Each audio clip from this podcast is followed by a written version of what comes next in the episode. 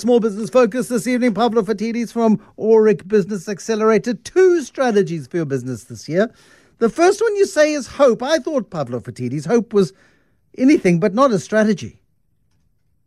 No, it isn't. It isn't. You know, I was having lunch the other day, Bruce, this week, and um, I got rudely interrupted by this fellow who came up to me and said, I hope this is going to be a different year. So I said, Well, uh, sorry, who are you? And he gave me his name, and I said, What do you do? And he was talking to me about the business that he's run, and he was sharing with me what he's been through in the last 24 months. And of course, it's been hellish. He's had a really, really, really tough time. He's in food services. He runs a fairly well established business. Um, it's been a real, real drama. And I said to him, You still standing?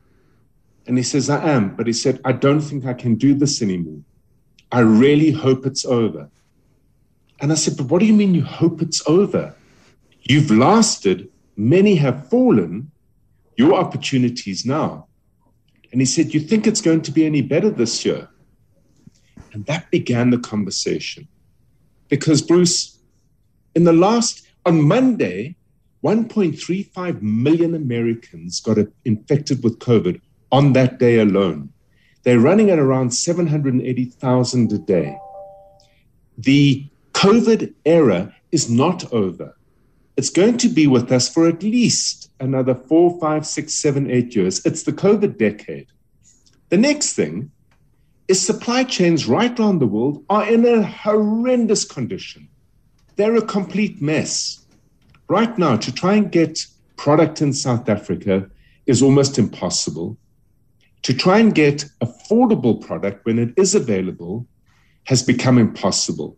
Inflation is growing right around the world. It'll be short lived in some areas, in other areas, it's going to persist for a while longer. And I had a discussion with this business owner and saying, You have survived all of that when many others have fallen.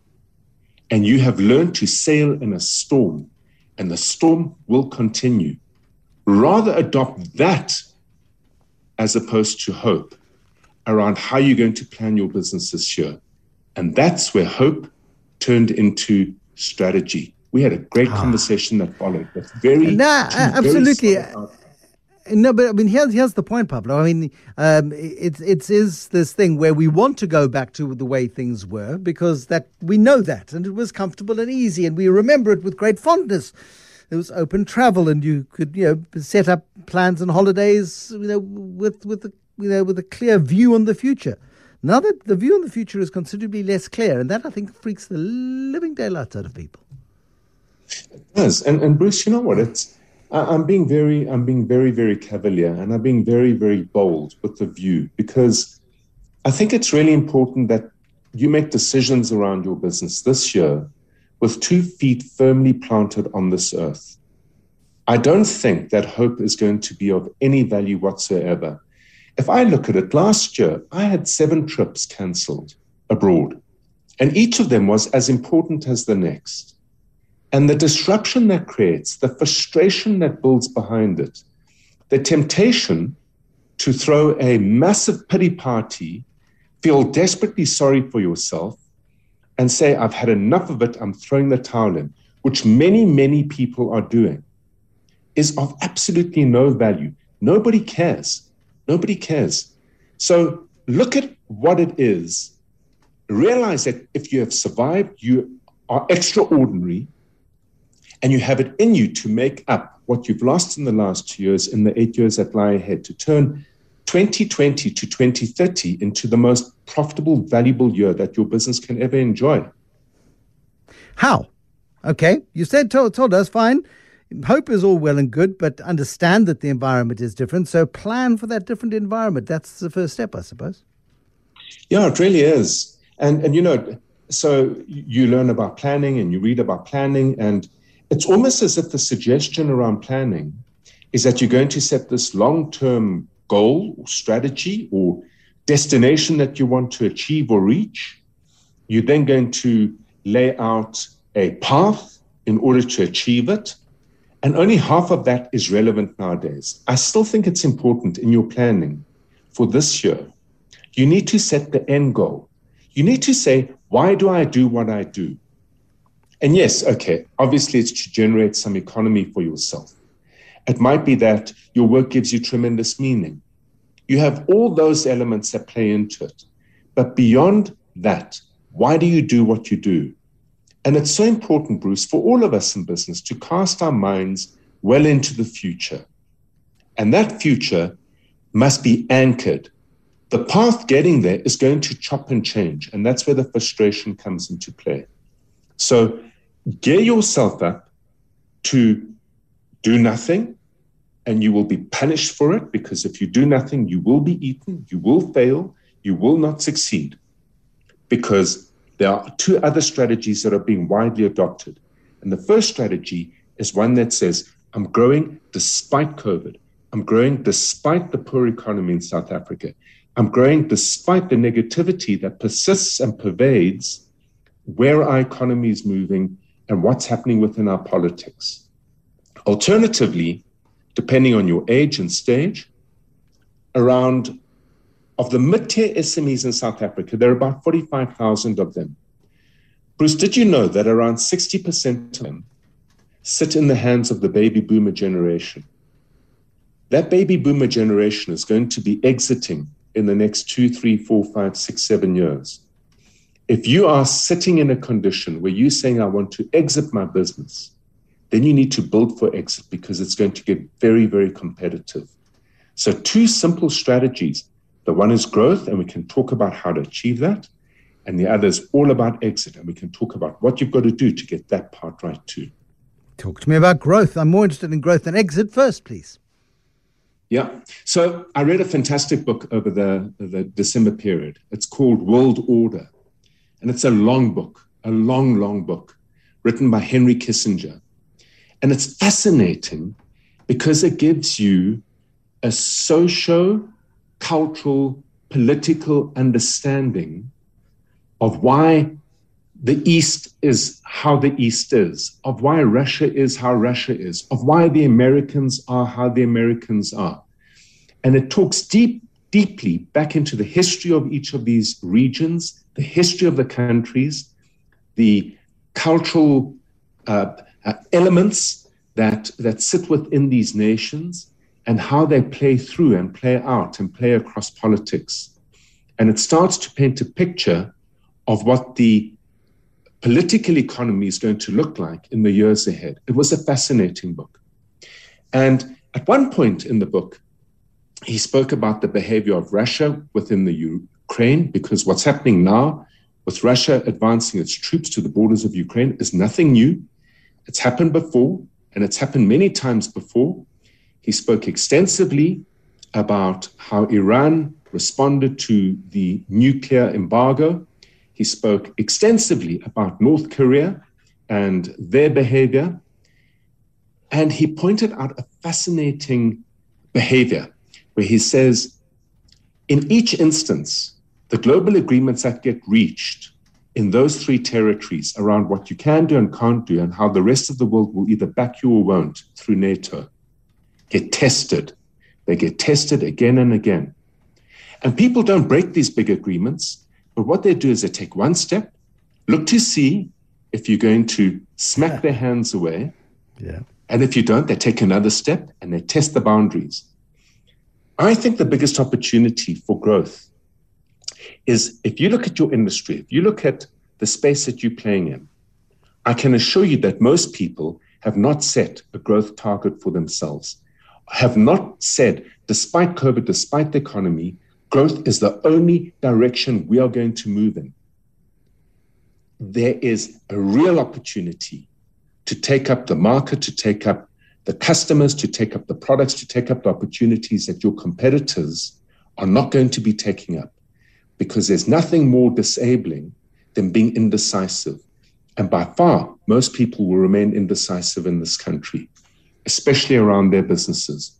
So if you've got a good growth strategy, mindset set, this is the time to do it. This is the opportunity you will have. I think by next year, everyone would have been fed up from doing nothing and everyone will start acting. But whilst people are still hoping things are going to be better, don't hope, put a growth plan in place and activate it because now's your chance. Easier said than done, though, Puff. Easier said than done. And I think you know that very, very well because you deal with frightened entrepreneurs all the time. Um, one of the great opportunities, of course, in terms of growth is, is, is finding new markets. Oh, and there are many. You know, I, I never had a break over December. And it, the reason for it is a lot of the businesses that I've been working with, South African businesses, Bruce, they they're well built businesses. They're businesses that have been around for some time. They're businesses that uh, reset themselves and rebuilt themselves during the COVID period. They digitized extensively. They preserved their capital. They played a tough game because you had to in order to survive. They came out the other the other side of the economic lockdowns with strength. They grew nicely over the period, and they then found market opportunities abroad. And it's fascinating what it means and what it does, because the moment you start entering into opportunities within the US economy, using the platform you have created over here, or the UK economy or the European economy, there is no such thing as a break over the December period because those economies shut down more or less for just a week between the 25th and the 1st. There is growth for South African businesses that are built well.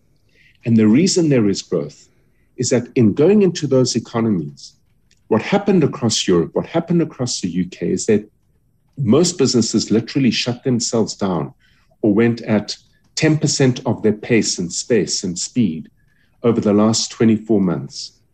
We had no choice over here because as South Africans, we got absolutely no support or help from government. We had only one option, and that was to survive. And the businesses that survived have built themselves effectively to cope in a low growth economy, have built themselves profitably because they had to digitize extensively wherever possible. And that's immediately given them a platform to move into these other developed economy environments. I've never seen it before, Bruce. It's the first time it's happened, and it was made possible because of COVID. So there is growth in markets outside of South Africa. There's also growth, of course, inside South Africa. And eh, again, a lot of people listening to us will be going, But Pablo, you're smoking your socks. There is no growth. There's no activity. There is nothing happening. There's no infrastructure spend. Government's not doing anything. But that's the big realization that so many people have to come to terms with is that this is not a government thing. This is a private sector led thing. This is an opportunistically driven thing. Yeah, and it sounds very brutal, and I always feel a bit bad sharing this perspective in in in a in a very very public environment. But yeah, business is competitive. If you say there is growth and I'm going to find it and I'm going to make it happen, you are sitting in the five percent of your industry. The other 95% are wondering whether there is growth, are wondering whether they should make the investments are completely disabled by all the uncertainty brought upon us by COVID, brought upon us by the economy, brought upon us by the politics that governs this country. If you sit down and say, despite all of that, there, there is only growth as an option for me, Bruce, that immediately means you're going to get growth by outcome, outplaying and outwitting your competitors. The next thing is this very big businesses need overall economic growth. They struggle to grow and adapt and change and move and shift to where the opportunities emerge on an ongoing basis because of their sheer size and mass. They've got many people, they've got strong processes, they've got proper governance, they've got all sorts of restraints around that.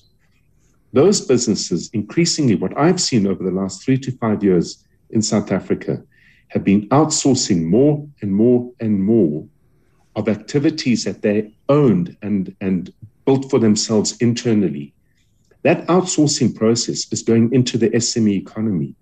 So you can grow by outcompeting your competitors, and you can grow by serving the corporates that are adapting and adopting to becoming more profitable, leaner, and meaner. That's where the growth is. But none of that's going to be available to you if you don't believe it's there. You need to hunt it and find it, and you will see it. When you see it, you'll be able to take advantage of it. It's there, and I'm seeing it every day. And that's been the case for the last two years, Bruce. But if you are planning for exit, yet still sitting on the sidelines because you don't believe the signals, how are you preparing for that exit? Because you're you're simply waiting for time to pass rather than building up what's that term? Oh yes, an asset of value. Yeah, absolutely. L- listen, you know what? I, I, promise you, I promise you. I, I don't know how else you try and convince whoever is not convinced of this idea. But you get into building your business, you've been doing so for 10, 15, 20 years, 30 years. You are so close to your business, it's hard to see the wood for the trees. And Bruce, time and again, every year I see it, and it hasn't been different ever since I've been involved in working with business owners. 30 years to build a business, and then you spend between 30 to 80 hours negotiating its exit. The fact is, 94.6% of businesses start started fail to sell. You might believe that your business has value. You might believe that because you're making money, it's a sellable asset in its own right. If you're looking to exit in the next two to three to four years, it takes 24 months to prepare for an exit in the first instance. It takes six months before that to understand how exits work and how your business will be valued and that 24 month period, once you've understood that, means you've got to build and manage and lead your business differently to make sure that the business is viable and therefore sellable. If you don't do that and simply hope to achieve an exit by doing what you've done successfully for the last 10, 20, 30 years to generate income, the likelihood is that exit's not going to happen. Set your mind right this year. Accept that things are going to be more of the same as they've been in the last two years. Either then move towards growth as the only option or exit as the only option. It'll serve you more than any other advice you can get at any point in time this year. Pavlo Phitidis from Aurik Business Accelerator on a Thursday night on The Money Show.